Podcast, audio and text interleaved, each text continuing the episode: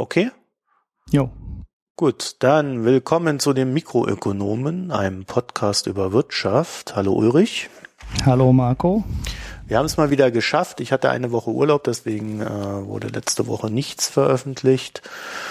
Und diese und nächste Woche bin ich so unter Stress, dass wir unseren Dienstagstermin zumindest diese Woche mal nicht eingehalten haben. Und ich bin mal gespannt, wann ich schaffe, das Ganze hier zusammenzuschneiden und zu veröffentlichen. Ich hoffe alsbald.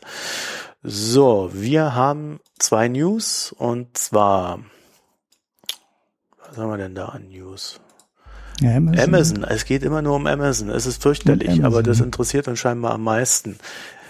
Äh, tatsächlich eine sehr interessante Geschichte für mich. Ähm, zwar Amazon hat, wie man in Deutschland hat man es, glaube ich, wenig mitbekommen, obwohl es es auch in Deutsch gibt, aber irgendwie macht es bei den Büchern keinen Sinn. Aber Amazon hat eine sogenannte Bücher-Flatrate und die funktioniert wohl so, dass Autoren dort ihr Buch reinschmeißen und je nachdem, wie viele Seiten da gelesen werden, kriegt der Autor dann anteilig Geld aus dem Betrag, den Amazon da zur Verfügung stellt. Und wie mancher vielleicht schon an dem System erkannt hat, ist das ein bisschen sonderbar, dass es nicht nach Zeit abgerechnet wird, wie es Amazon zum Beispiel bei Spielen macht, sondern dass tatsächlich äh, nach Seitenanzahl abgerechnet wird. Und da haben jetzt findige E-Book-Fake-Schreiber äh, ein System entwickelt, das sehr simpel ist.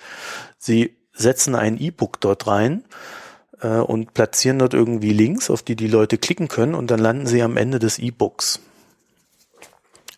Und dann kriegen sie die volle Summe für das Buch von Amazon.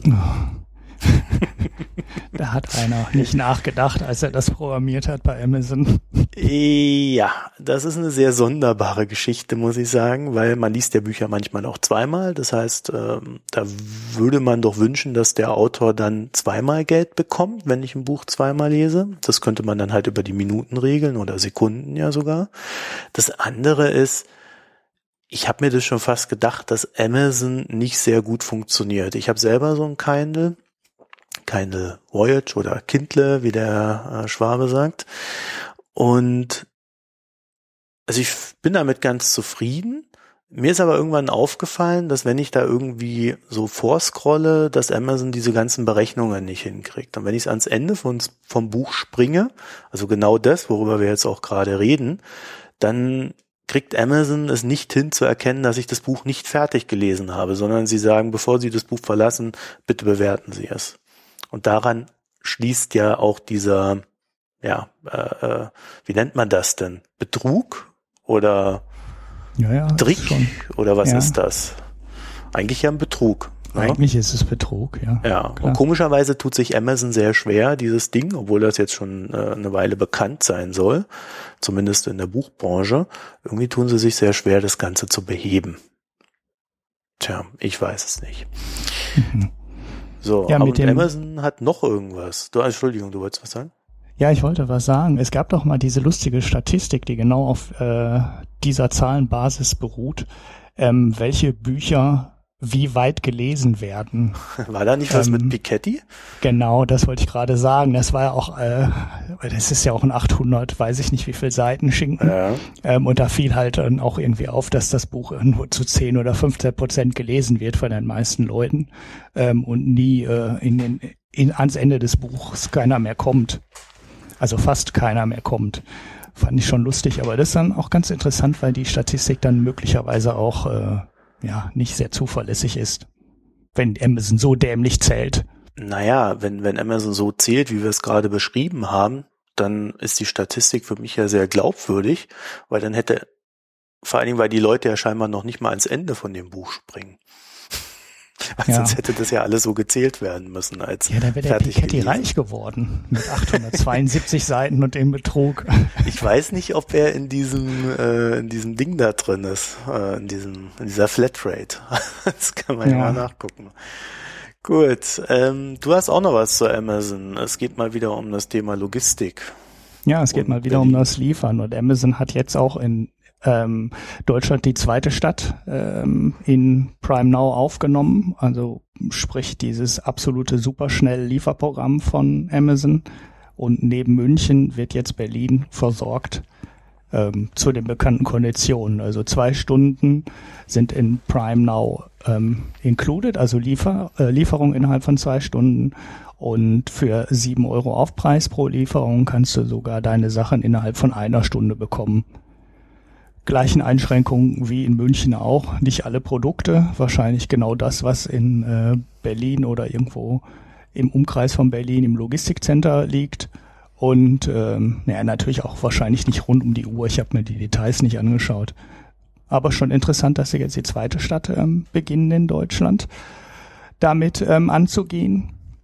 Und das macht so unsere Spekulation, die wir in der ersten Folge mal hatten, dass, sie unter, dass Amazon unter Umständen nur versucht, ähm, DHL oder den deutschen Paketdiensten Druck zu machen. Das lässt die These natürlich so ein bisschen wackeln, weil es jetzt doch schon ein bisschen mehr danach aussieht, als wollte Amazon das selber machen. Ähm, mal abwarten. Eine ziemlich interessante Entwicklung. Hm. Also da vielleicht nochmal zur Erinnerung, wir haben in der Nullten, also in unserer Nullnummer und in der ersten Folge da teilweise recht ausführlich drüber gesprochen, also wer das nachhören möchte. Das andere, mir ist aufgefallen, als ich jetzt in Berlin war, äh, also nein, ich war nicht zur Republika und wir werden in diesem Podcast auch nicht über die Republika sprechen, wie alle anderen Podcasts gerade über die Republika sprechen. Äh, aber das ist mir am Bahnhof. Podcaster, die nicht da waren. ja, ich war tatsächlich zur Republika in Berlin, aber nicht auf der Republika. Ähm, zwar ist mir aufgefallen, als, als ich am Bahnhof war, dass die dort gerade einen Mediamarkt reinpflanzen. Aber da muss ich auch kurz drüber nachdenken, ob das ein valides Geschäftsmodell ist, äh, Mediamarkt am Bahnhof zu bauen. Hab dann beschlossen, mhm. ja, ist es, weil äh, wenn ich mein Kabel vergesse, kann ich mir das da schnell holen. Äh, als, also als Tourist bin ich ohnehin ein gutes Opfer von Mediamarkt und die haben ja, ja man möchte es fast Schweinepreise nennen, äh, wenn es um Kabel geht. Also die, die du auf Ebay da für fünf Euro hinterhergeschmissen bekommst oder bei Amazon, die kriegst du dann bei Mediamarkt ja teilweise für 40, 50 Euro. Also das, das sind schon ziemliche Preisunterschiede da. So, die zweite Sache, die ich ganz, äh, die, auf die ich dann gekommen bin, war, naja, in Berlin bist du sehr viel mit der S-Bahn unterwegs und musst eigentlich ständig in irgendwelche komischen Gegenden fahren, wenn du irgendwas willst. Und da ist natürlich so ein Mediamarkt am Hauptbahnhof gar nicht mal das verkehrteste Einzugsgebiet, weil er sehr auch so eine Schnittstelle für vieles ist. Ja, so. aber die Miete dürfte extrem sein, oder? Ja gut, wir werden ja sehen, wenn das nicht schafft. Ja, also, also Bahnhöfe sind äh, in, Ist das so teuer, ja?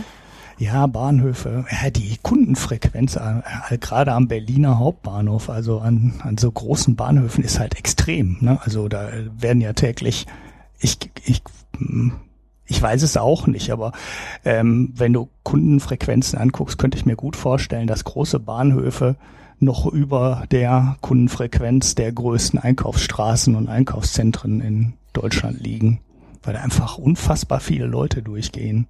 Ja, aber die meisten wird die Mieten stark ne? beeinflussen, oder? Guck dir mal an, was die Sachen da kosten im Bahnhof. Also nimm, nimm so einen normalen, nimm nur so einen normalen Bäcker. Ähm, gehst du gehst du 150 Meter weiter, kosten die Brötchen oder die Käsebrötchen direkt 10, 20 äh, Cent weniger als sie im Hauptbahnhof kosten. Und äh, das ist die Miete, ne? Oder? Welche Kosten sollen die sonst umlegen? Wobei ich das Geschäftsmodell, das kann ich dir noch gar nicht sagen, äh, noch nicht so ganz durchdrungen habe. Aber vielleicht haben da ja Hörer irgendwie nähere Infos, weil mir ist aufgefallen, a, in den Bahnhöfen gibt's überall die gleichen Getränke zu kaufen. Äh, die scheinen da irgendwie einen Deal zu haben, welche Getränke verkauft werden. Das heißt, es kann sein, dass die Mieten gar nicht mal so teuer sind, dafür aber die Verpflichtungen sehr hoch also mhm. was du verkaufen musst. Und dann gibt's vielleicht noch eine Umsatzbeteiligung und ähnliches. Also da gibt's ja, da kannst du ja sehr viele äh, äh, Sachen dir überlegen. Das andere ist, ähm, was mir aufgefallen ist jetzt auch noch in Berlin, ähm, die ganzen, es gibt sehr viele neue Fressläden. Ja? Was sie auch in Berlin aber schon immer hatten, waren immer so ein Schuhladen, dieser Götz oder so, und auch Kleidungsgeschäfte. Also der Berliner, der Berliner Hauptbahnhof, so er denn äh, äh, Läden drin hatte, war nie nur Fressen. Ja. Und ich habe ja früher immer gedacht, Essen wäre so, so ein, ja, Ich meine, das machst du halt und dann verdienst du nichts dran. Aber bis ich dann irgendwann mal gelernt habe, dass in Cottbus die Stadtvilla von dem Würstchenverkäufer am Einkaufszentrum gekauft wurde. Das, ja. ist, äh, das, das ist ein Vietnamese, der hat sich da halt hingestellt, weil es in Deutschland nicht machen wollte, frittiert da täglich seine Würstchen und scheint da Unmengen an Geld zu verdienen damit. Also scheint ein recht einträgliches Geschäft zu sein, wenn du da einen guten Durchlauf hast. Das muss der Mediamarkt dann, um, um deinen Gedanken da wieder anzuschließen, das muss der Mediamarkt natürlich dem Würstchenverkäufer erstmal nachmachen. Gut. Habe ich auch noch nie gesehen. Also so, so Handyläden hast du ja relativ häufig in Bahnhöfen. So Reparaturläden oder wie? Ja, oder ganz in der Nähe, ja auch, wo du die Kabel kaufen kannst. Ich glaube, da mhm. ähm, kann man durchaus Geld mit verdienen. Ob der Mediamarkt das schafft, keine Ahnung, wie groß der ist. Äh, ob das ein normaler Mediamarkt ist oder eher so ein Mediamarkt to go oder sowas, wo man dann halt nur bestimmte Sachen für Reisebedarf kriegt, SD-Karten und Kabel und äh, ja, was der Touri halt gerne vergisst. Ähm, hm, mal schauen, interessantes Modell. Ja, also was ich mir jetzt gut vorstellen kann, auch, äh, das kenne ich jetzt aus Köln, da gibt's so ein Rewe to go. Äh, der hat auch sonntags dann offen, da kriegst du so weitestgehend das Sortiment, was du brauchst, wenn du mal was vergessen hast. Äh, auch die, die ganzen Bio-Sachen und so. Ich kann mir vorstellen, dass es eh ein Zukunftskonzept um äh, die Ladenöffnungszeiten zu umgehen und vielleicht will Mediamarkt das jetzt einfach mal ausprobieren, ob das funktioniert in Berlin und dann weiten ja, sie sich aus. Ja, wobei Berlin ja locker ist, was die Ladenöffnungszeiten angeht, also zumindest lockerer als die meisten Gegenden in Deutschland. Er bezieht sich doch aber weitestgehend auf die Spätis und selbst die haben mittlerweile zu kämpfen. Ja, ja, ich weiß, ich kenne die Regeln in Berlin. Ich kenne die Regeln in Berlin auch nicht. Das jetzt wäre jetzt Spekulation, wenn ich da irgendwas sagen würde, wer dann wie lange aufhaben darf oder wer einfach äh, aufbleibt. Ich habe nur gesehen äh, auf den Republika-Besuchen äh, in der Vergangenheit, dass die, dass es Lidls gab, die bis 24 Uhr aufhaben, wenn ich mich jetzt nicht ganz vertue. Ja, gut, das hast du ja mittlerweile in allen deutschen Städten. Das, äh, das ist ja freigestellt, wie lange sie aufhaben, außer sonntags. Und äh, je nach Einzugsgebiet äh, haben die Läden dann schon mal bis 0 Uhr auf. Also selbst in Oldenburg hier habe ich, nicht in München. hab ich also Läden, also die bis 22 Uhr aufhaben. Nicht? Also das München, würde mich sehr wundern. Ja, also in Köln, Bayern, der ne? äh, Köln gibt's Leser, wir brauchen Feedback. Die Münchner, bitte, sagt uns das mal. Das interessiert uns, genau. glaube ich, beide. Ich glaube, wirklich in München war um 8 Uhr alles zu. Ich kann mich, es kann aber auch gewesen, Samstag gewesen sein und eine Sonderregel am Samstag. Hm. Ich weiß es nicht. Ich weiß nur, in Köln gibt's bis 0 Uhr und auch in Berlin gibt's mehrere Läden bis 0 Uhr, also richtige Einkaufsläden. Und auch hier in Oldenburg kriege ich bis 22 Uhr, teilweise 23 Uhr kann ich einkaufen. Also das gibt's äh, auch hier in der deutschen Provinz, ist das schon recht ausgeprägt. Gut, jetzt kommen wir aber zu unserem Hauptthema. Wir haben ja jetzt schon einiges rum und diesmal sind es, naja, schon wieder die Samwas, auch wenn wir schon mal über sie gesprochen haben, aber da ging es ja eher drum, ihnen beizustehen in ihren privaten Angelegenheiten. Und äh, heute geht es eher um das Allgemeine, was da so in letzter Zeit auftaucht. Und wir haben da auch eine Höreranfrage bekommen von der werten Frau Makellos Mack. Das ist ein äh, feministisches Blog oder ein, ja, ich weiß nicht, ob sie feministisch genannt werden möchte. Äh, also da geht's um ja, Frauenangelegenheiten, aber auch Männerangelegenheiten. Wie formuliert man das jetzt möglichst unverfänglich? Das soll ja zusammenhängen, habe ich gehört. Ja, ich weiß es nicht. Ich will mich ja auch nicht so weit aus dem Fenster lehnen. Aber es ist ein sehr schönes Blog. Ich lese das ganz gerne und ist jetzt auch vom Grimme Online Award äh, nominiert worden. Und da wünsche ich mir natürlich viel Glück. So, und zum Thema Samwas war es jetzt so, dass es ein Interview in der Süddeutschen gab mit Herrn Oliver Samwa. Das ist so der, ja, der Lied dieser drei Brüder. Und der äh, meinte, sich dort verteidigen zu müssen. Das, ich habe mir dieses, dieses Interview bei, bei Süddeutsche Plus, SZ Plus nennt sich das Ganze, runtergeladen, habe dann erstmal festgestellt, dass SZ Plus nicht funktioniert, wenn ich einen Adblocker laufen habe. Da wird scheinbar das Skript gleich mitgeblockt, das dann mir ermöglicht, äh, dort Geld reinzuwerfen, was ich jetzt nicht so clever fand von der Süddeutschen, das aber nur so am Rande. Und ja, ich habe mir dann dieses Interview durchgelesen und mh, fangen wir mal so an. Die Ausgangslage bei äh, Rocket Internet ist, dass seit letzten Jahr, Ende letzten Jahres äh, in den USA die Preise für Startups ziemlich in den Keller gefallen sind. Ähm, wie das natürlich immer so ist, wirkt dann das, was in den USA passiert, auch äh, sich nach Deutschland aus. In den USA gab es bisher keine Erholung, äh, sondern man beschäftigt sich jetzt äh, mit dem Markt, guckt, äh, was ist da überhaupt valide. Ähm, Twitter wäre eins, glaube ich, äh, der bekannteren Opfer für die meisten. Also nebst allen Problemen, die Twitter hat, kommt natürlich jetzt dann noch hinzu, dass der Markt generell nicht läuft. Ja, und ähm, dann haben so, darunter leidet Rocket Internet natürlich besonders. Ich habe da vorhin mal auf den Chart geguckt. Äh, die haben innerhalb eines Jahres hat die Aktie 50 Prozent verloren oder äh, mehr als 51 Prozent, um da genau zu sein. Und ja, da werden einem Vorstand schon mal Fragen gestellt, wenn innerhalb eines Jahres äh, der Kurs so sinkt.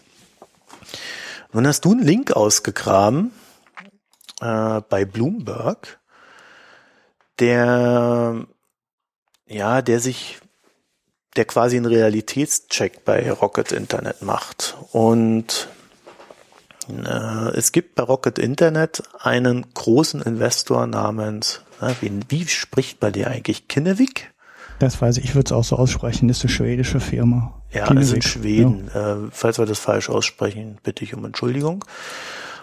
Und Kinnevik hat seine Leute aus dem Aufsichtsrat bei Rocket Internet zurückgezogen. Warum, wieso, weshalb, wollte natürlich niemand so richtig sagen. Es gibt aber dank diesem Artikel von Bloomberg äh, einen sehr guten Hinweis darauf. Und zwar bewertet Kinnevik die wichtigen Beteiligungen, an denen sie auch beteiligt sind, völlig anders als Rocket Internet. Und als ich mir das angeschaut habe, das sind zwei, vier, fünf, es sind fünf Beispiele, die hier genannt werden, dann scheint es ungefähr so zu laufen, dass Rocket Internet Pi mal Daumen das Doppelte nimmt und dann auf oder abrundet.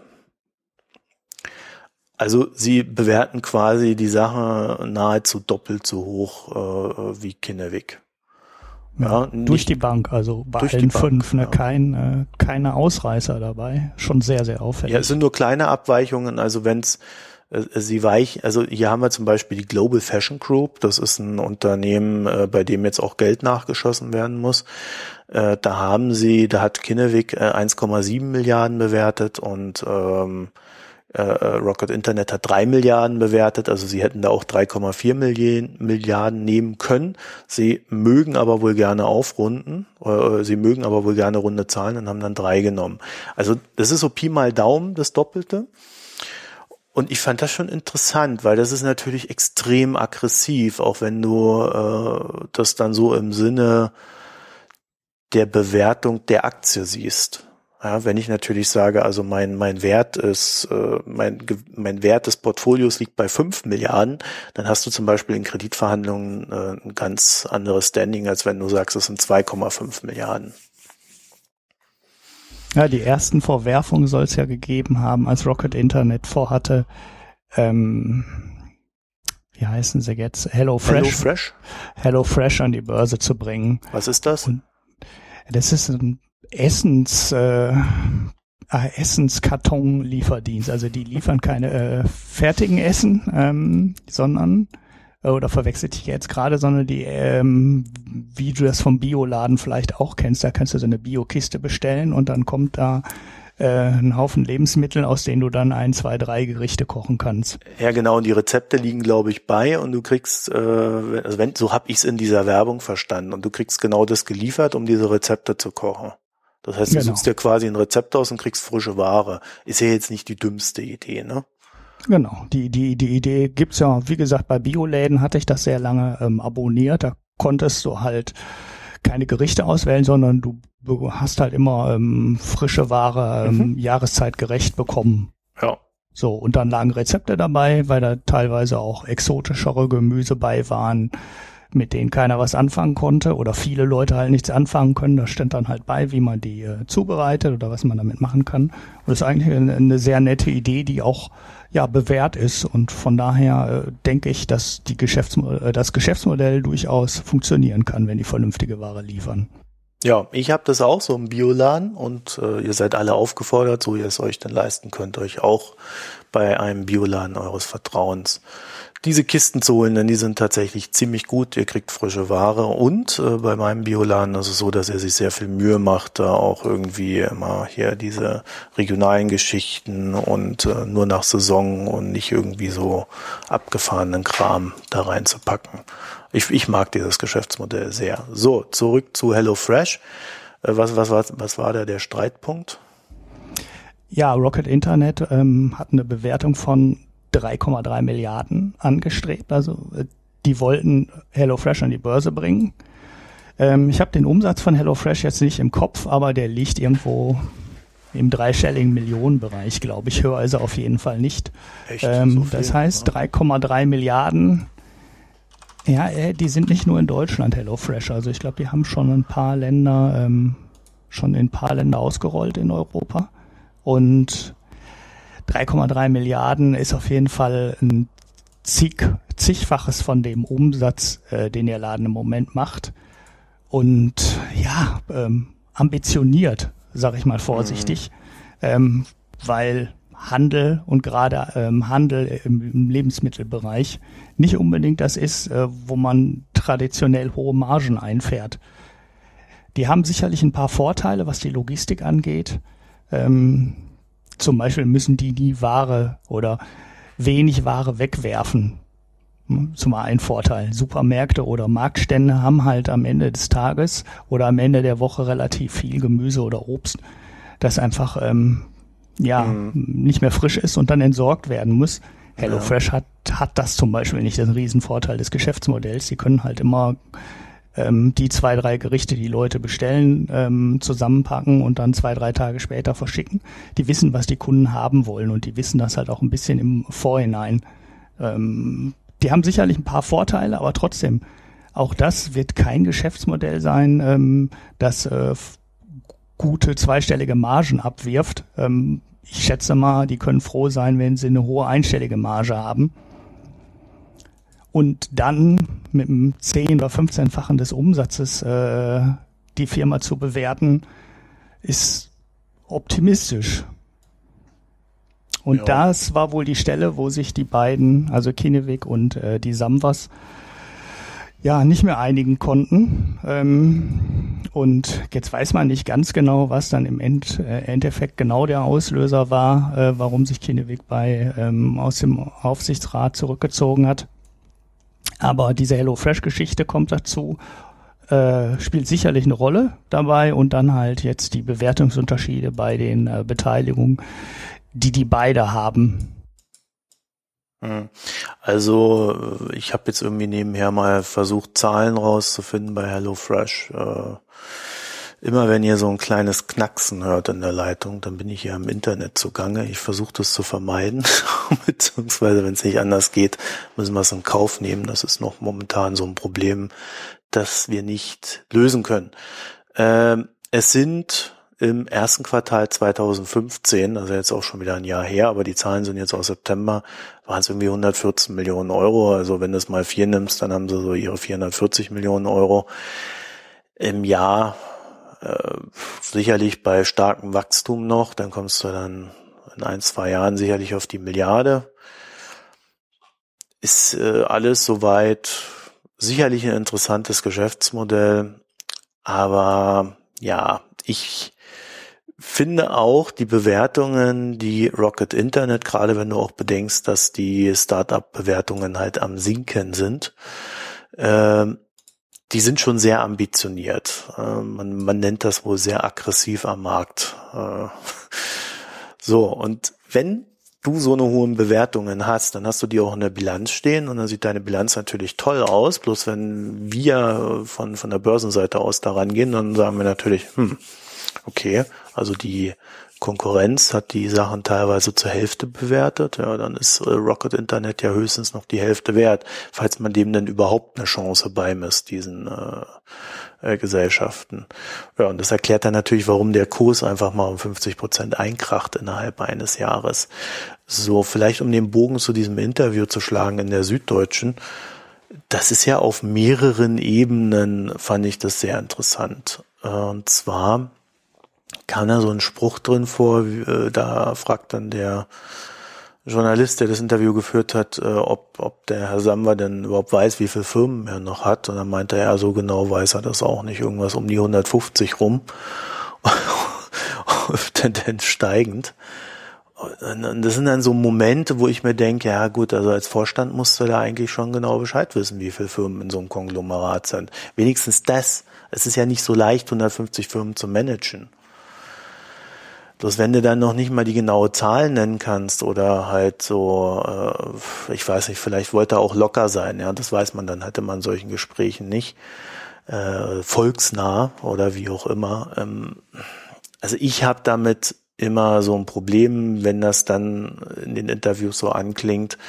So das andere ist, dass er das, ich glaube, ein Drittel von dem Interview oder wenn nicht sogar noch mehr, beschwert er sich darüber über die fehlende Startup-Kultur in Deutschland. Und schlägt dann auch so diesen Bogen da rein, ja, also wir müssen viel mehr investieren und in China ist das ja alles noch viel geiler und in den USA, die investieren auch viel mehr. Und äh, er versucht das so ein bisschen auch mit dieser Bewertungsgeschichte zu verknüpfen. Ja? Also er macht quasi die niedrige Bewertung zum unserem kulturellen Fehler. Und sowas stößt mir als Investor oder als potenzieller Investor doch sehr übel auf, weil also wie die Investmentkultur hier in Deutschland ist, das weiß er, ähm, nicht erst seit gestern. Und das andere ist, dass er damit natürlich, ja, er, er weicht dem Fundamentalen aus. Ja, also er, er sagt nicht, naja, fundamental läuft's halt gerade nicht so gut. Ich krieg meine Startups nicht äh, in, die, in die schwarzen Zahlen. Ich habe halt jetzt eine Investitionsphase. Ich bin mir nicht sicher, ob äh, wie viel davon überhaupt überleben. Er sagt halt, ja, es werden sicherlich ein paar rausfallen von den 150. Ja, ist halt so. Ist ja alles schön und gut, aber so es ist halt nicht sehr professionell, dieses Interview, wie er es führt. Oder er tritt nicht sehr professionell auf. Und da kann ich Die Fragen sind allerdings auch nicht wirklich hervorragend, weil er hätte ja zum Beispiel auf äh, die Bewertungsabschläge in Amerika mal richtig hinweisen können oder äh, das hätte ja. er machen müssen, ja. Nee, das, das hätte, hätte, aber auch der Interviewer machen können, ne? Der, hätte der er, aber, ja, aber er will ja die, er will ihn ja aus der Reserve locken und ich glaube, das hat er ganz gut hingekriegt. Also äh, für mich äh, sieht der Samba da richtig schlecht aus. Och, ich finde es jetzt für, für normal äh, für normalen Leser gar nicht äh, gar nicht ja, so. Ja, Tilo Jung also, würde das gefallen, so dieses. Äh Komm, es sitzt, ein Gag sitzt immerhin, ne? Also der Gag mit dem Duschen ist ganz okay. Wenn ich Zweifel habe, ich habe nur unter der Dusche Zweifel, ähm, um den Gag kurz nachzuerzählen. Und äh, ja, wenn Sie doch mal Zweifel haben, dann dusche ich einfach länger, okay. Den Gag fand ich ganz. Äh, ja, ich wasche mir das okay. Gehirn, ich wasche mir das Gehirn wieder so, wie es sein muss. Das Problem bei den äh, das ich Problem bei den Sambos ist natürlich auch, dass äh, das mit den Beteiligungen, was du gerade meintest, ne, dass er 150 dann äh, weiß ich nicht so genau, vielleicht so ungefähr 150 vielleicht äh, locker wirken sollte, aber man hat halt auch immer so einen Hang ähm, zur Großkotzigkeit, der in den Interviews so mitschwingt. Ich weiß auch gar nicht, ob das nicht genau in die andere Richtung interpretiert wurde und äh, gar nicht als locker, sondern eher so als äh, ja, ach 150, was weiß ich, wie viel Millionen. Ach so, du denkst da an ne? Arroganz und so. Ja, ja, genau. Ähm, ja. Das bei den Sambas äh, wenn man denen nicht wohlgesonnen ist, kann man so eine Äußerung halt auch sehr schnell nicht als Lockerheit oder als äh, ja ähm, leichten kleinen Witz ähm, interpretieren, sondern halt so ja oder so wie du es jetzt interpretierst, du sagst halt, äh, der muss die Zahl wissen, ne? Der muss ja, ja genau wissen. Ähm, würde ich eher, äh, bin ich auch tendenziell eher bei äh, auf deiner Linie, weil so ein Venture Capitalist müsste eigentlich wissen, wie viel Beteiligungen der hat. Die andere Frage, die man an der Stelle auch eigentlich noch stellen müsste, ist, ähm, ist 150 nicht viel zu viel? Also hat ein normaler Venture Capital Geber oder Risikokapitalgeber, um mal das deutsche Wort zu benutzen, ähm, 150 Beteiligungen gleichzeitig im äh, Portfolio. Mir kommt das eher sehr, sehr viel vor. Was bei den Samwas sicherlich daran liegt, dass die ja, äh, nicht nur große Investments machen, sondern über alle Phasen investieren. Also die geben ja teilweise Gründern wirklich in der ersten Stufe, wo ähm, aus einer Idee ein Prototyp gebaut wird, schon Geld und sind aber auch dann dabei, ähm, Firmen weltweit äh, den Markt zu öffnen, wo dann halt auch richtig viel Geld teilweise in die Firmen gesteckt wird, äh, wo wir dann halt über äh, 100 Millionen oder ähm, noch höhere Summen sprechen, die dann in eine einzige Firma laufen. Vielleicht hat man dann, wenn man alles macht, auch irgendwann logischerweise 150 äh, Firmen und ähm, das kommt, sich, hört sich jetzt für uns total viel an, aber dann sind halt irgendwelche 50 Ideen-Startups dabei. Naja, in denen dann vielleicht 20.000 oder 50.000 Euro nur stecken, die in der Bilanz der Samwas oder von Rocket Internet dann auch gar nicht, gar nicht auftauchen. Ich habe mir ja mal so einen Geschäftsbericht angeguckt oder ich habe sogar mehrmals in die Geschäftsberichte geguckt und die unterscheiden dann ja auch ihre Firmen nach, äh, ja, jetzt habe ich hab nur den einen Begriff drauf, das sind diese Proven Winners wie ähm, Zalando. Ja, ähm, da sind halt die Firmen, wo sie meinen, das Geschäftsmodell hat sich bewährt. Ähm, wo möglicherweise bestimmte Märkte schon in den schwarzen Zahlen sind. Also bei Zalando ist es ja auch so, die sind ja in Deutschland im Kerngeschäft profitabel, waren es, glaube ich, sogar beim Börsengang schon. Und ähm, die fahren dann so ein Modell, wie Amazon das halt auch gemacht hat. Ähm, man erobert sich halt Land äh, um Land und äh, Markt um Markt. Also Amazon wächst ja in beide Richtungen. Und das macht man immer auf der Basis von Märkten, die schon funktionieren, wo man das Geschäftsmodell schon in den schwarzen Zahlen hat. Und ähm, mit den Gewinnen und dem Cashflow, der in dem Geschäft dann reinkommt, äh, geht man dann halt das nächste Land oder den nächsten Markt an. Und das kann man bei Zalando auch sehr schön sehen.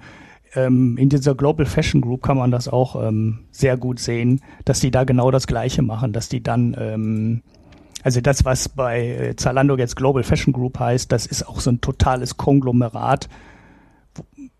Die Händler haben auch teilweise überhaupt nichts miteinander zu tun. Also da gibt's Händler, die sitzen in Indien und welche in irgendwo in Afrika und äh, das sind, du, du siehst nirgendwo eine Global Fashion äh, Group auftauchen am Markt, die irgendwas macht, sondern die haben dann in ganz vielen Ländern für ganz viele Märkte ähm, ganz unterschiedliche Firmen, die den Markt beackern. Und ja, da würde ich eigentlich auch mal von ausgehen, dass sie das Modell ähnlich machen. Also, dass die immer, ja, das in einem Land hochziehen und in einem Markt hochziehen, sehen, ähm, so, wenn wir jetzt die Investitionen einschränken würden, dann ist die Firma in den schwarzen Zahlen. Also zum Beispiel, wir senken die Werbeausgaben. Ja, und dann haben wir das, den laufenden Betrieb von der Firma in den schwarzen Zahlen und verdienen ab diesem Moment Geld.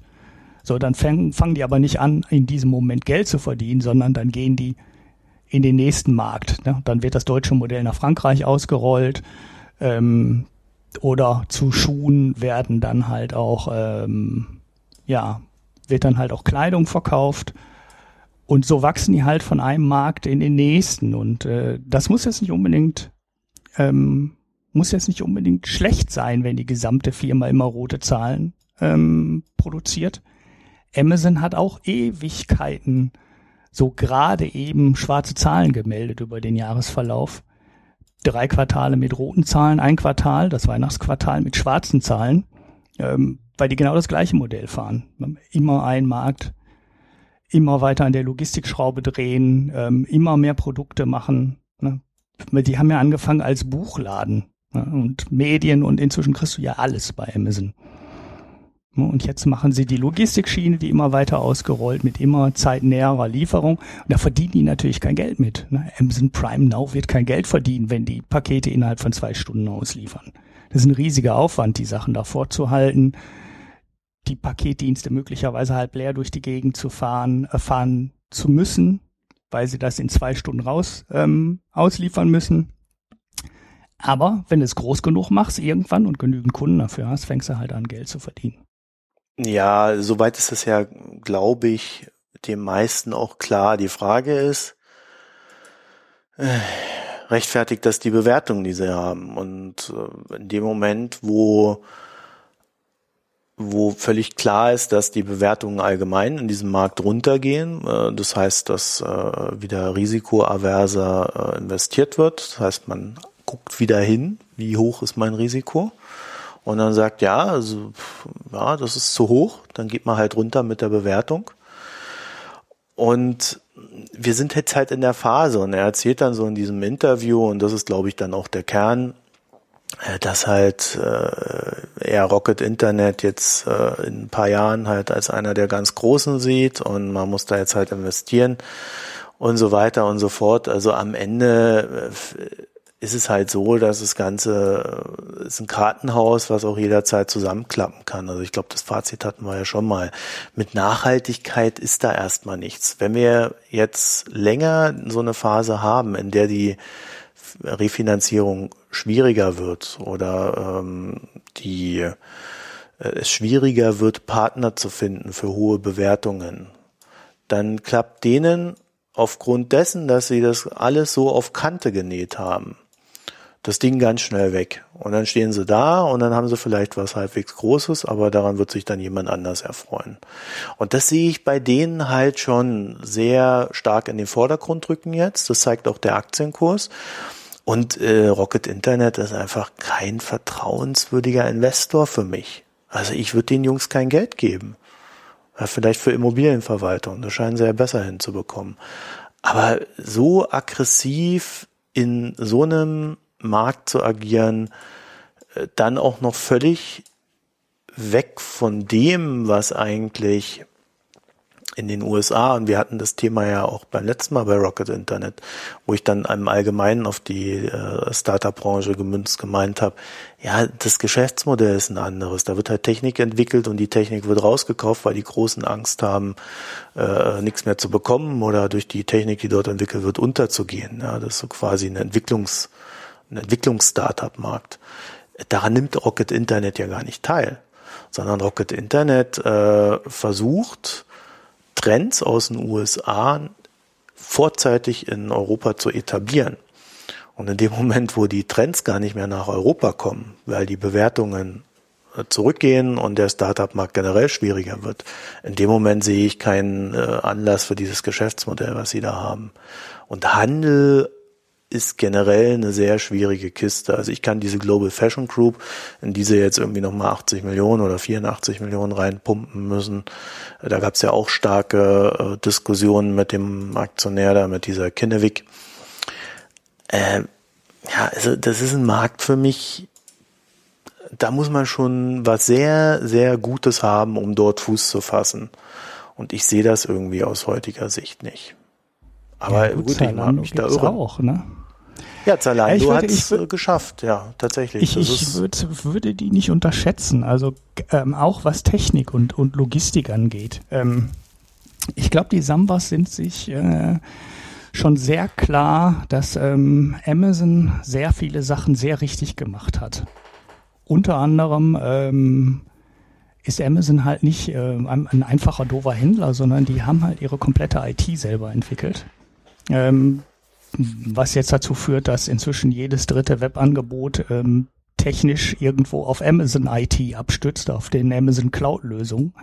Ähm, und sie waren sich äh, immer bewusst, dass die die Logistikkette komplett im Griff haben müssen, also vom, vom Lager und Ausliefern und dass da ein, dass in diesem Bereich halt ein essentieller Wettbewerbsvorteil ist, wenn du das nicht machst wie alle anderen, sondern die ganzen Sachen so machst, äh, wie die für dich am besten sind. Und ich weiß, dass Zalando in diesem Bereich oder die ganze Rocket Internet Gruppe in diesem Bereich ähm, sehr viel macht. Also das ist kein Laden, der sich eine SAP-Software von der Stange kauft und die SAP-Software installiert wie alle anderen oder teilweise noch irgendwelche Großrechner im Betrieb hat, äh, weil sich aus dem Handelsunternehmen definitiv äh, weiß, dass sie im Ruhrgebiet äh, sitzt, die haben IBM Großrechner aus den 70er Jahren oder ähm, also die, die Kerntechnologie kommt aus den 70er Jahren und da laufen noch Teile der Logistik drüber. Ähm, Amazon hat alles selber entwickelt. Die haben äh, die das komplette, die komplette Skalierung der IT selber entwickelt. Die haben die Software selber entwickelt. Die gehen ja sogar so weit, ähm, dass die eine Firma dazu gekauft haben, die die Roboter entwickelt hat, die demnächst durch die Amazon-Lager ähm, fahren sollen und die Pakete aus dem Regal holen. Die wollen das alles im Griff haben. Und Zalando ähm, und äh, ich vermute die ganze Rocket Internet Gruppe hat verstanden, dass man das im Endeffekt genauso machen muss. Und die haben, ähm, ich weiß nicht, ob sie sogar eine vierstellige Anzahl an Programmierern haben, auf jeden Fall eine gut dreistellige Zahl an Programmierern, die in der IT sitzen und IT-Lösungen entwickeln. Eben keine Standardsoftware, sondern die wollen das selber machen. Und ich gehe schwer davon aus, äh, dass das keine Lösungen sind, die Zalando nur für sich dann einsetzt, sondern das sind Lösungen, die die an alle weitergeben oder verkaufen, vermieten, auf jeden Fall im Rocket Internet äh, Konglomerat auch anderen Händlern anbieten. Ja, wer verdient da dran? Ja, an der Stelle würde dann Zalando verdienen, aber das, das geht an, an der ersten Stelle halt nicht unbedingt ums Verdienen, sondern es geht darum, ähm, die IT besser zu haben als die anderen, die sie von der Stange haben. Hm. Wenn du Marketingaktionen machst zum Beispiel und du willst Marketing an SAP koppeln und du willst dann Online-Marketing an SAP koppeln, wenn du die Software selber im Haus hast, machst du das. Das ist relativ einfach. Da setzt du drei Programmierer ein paar Monate dran und dann hast du komplette Integration in dein Backend, weil du den Kram ähm, im Griff hast. Wenn du das an SAP ankoppeln willst, ja, äh, viel Spaß dabei. Das ist wesentlich aufwendiger. Ähm, wenn du dann ein Spätstarter bist, kaufst du die Lösung irgendwann fertig wieder von der Stange ein ähm, und setzt das dann innerhalb von äh, sechs Monaten implementierst du das dann in der Firma. Ähm, aber Rocket Internet kann das äh, einmal umsetzen für Zalando und das haben die schneller am Markt und haben da schneller einen Wettbewerbsvorteil durch als äh, jeder andere, der sich eine Lösung von der Stange kauft. Okay, und da macht ähm, Zalando, glaube ich, eine Menge richtig. Ja, Wieso musst du mir das erzählen? Wieso erzählt mir der Vorstand? Ich bin hier Samba-Verteidiger. Ich erkenne mich selber nicht wieder, aber ja, ähm, nee, ich, ich meine was anderes. Ich meine was anderes. Die, ja. ähm, es geht darum, äh, der Vorstand kommuniziert das nicht. Der Vorstand erklärt dieses Geschäftsmodell anders. Der Vorstand äh, sagt nicht, wir bauen hier im, Background hier so ein riesiges IT-Ding auf und äh, dann, das ist ja quasi eine Amazon-Kopie, was du gerade gesagt hast. Ich frage mich gerade, wie viel von dem, was du gerade erzählt hast, ist so Projektion und Hoffnung aus Amazon heraus betrachtet und wie viel ist wirklich real äh, bei Rocket Internet? Ja, ich Weil der Vorstand erzählt intern, mir die ganze Zeit, ja, dass ich da jetzt ja, ähm, ja, also das sind sicherlich Sachen, die hinter, hinter den Kulissen passieren. Also ich glaube nicht, dass äh, wenn der Samwa ein Interview macht ähm, mit, mit einer süddeutschen Zeitung, dass der irgendwas über IT ähm, erzählt. Also das, was ich jetzt gerade gesagt habe, ist ja auch schon sehr speziell. Und ähm, ich fürchte, die Hälfte der Zuhörer verstehen auch nur noch Bahnhof, ähm, auch wenn ich mich bemüht habe, das äh, verständlich zu erklären. Na, da muss glaub, man das, die, das ist ein Interview mit der Süddeutschen Zeitung auch einfach äh, der falsche Ansprechpartner. Ich müsste den Link mal raussuchen. Ähm, es gibt irgendwo so eine Beschreibung, ich weiß nicht, ob es bei Gründerszene war oder in irgendeinem IT-Magazin, äh, wo zu den Sachen auch was gesagt wird. Ähm, es, es war auch, wenn ich es richtig im Kopf habe, ähm, auch kein Interview oder kein Gespräch mit äh, einem der drei Samwas, sondern ähm, eher mit einem IT-Menschen ähm, aus der Zalando-Ecke. Also so ein, so ein, so ein äh, CTO oder irgendwie sowas mhm. auf der Ebene. Schick ähm, mir das mal, ich baue es dann in die Show Notes ein. Gerne. Ähm, vielleicht erhält uns das ja dann noch, weil äh, also das wäre ja natürlich interessant, wenn wenn sie das so hinbekommen oder wenn sie das überhaupt planen. Äh, ich höre aus äh, dem Unternehmen selbst heraus, also von dem, was das Unternehmen kommuniziert, höre ich solche Stories irgendwie eher weniger. Ja, das wäre jetzt aber zum ersten Mal etwas, wo ich sagen würde, okay, das fände ich interessant, wenn es denn nicht äh, eine zu billige Kopie von Amazon wird. Ja. Ich glaube, die Gefahr ist da ja dann schon hoch, äh, gerade wenn es auch wieder in diesem Handelssegment dann alles stattfindet, dass man sich dann zu sehr an Amazon orientiert. Aber äh, gegen die muss man ja dann auch irgendwo bestehen. Mit Zalando hat das ja bisher ganz gut geklappt. Ja, äh, also ich war von dem, was er da so erzählt hat, für mich auf mich wirkte es nicht so, als ob dort irgendwas Nachhaltiges passiert. Ja, auf mich wirkt dieser Laden einfach wie eine Zuckerbude. Ja. Ich, also ich würde die Aktie auch nicht kaufen, ne, um da jetzt keinen falschen Eindruck äh, ähm, zu erwecken. Die, die Aktie ist weiterhin äh, ja, extrem ambitioniert, äh, bewertet auch nach, äh, nach einer Kurshalbierung. Ähm, ich glaube aber, dass es nicht unbedingt ein Kartenhaus ist, was komplett zusammenklappt.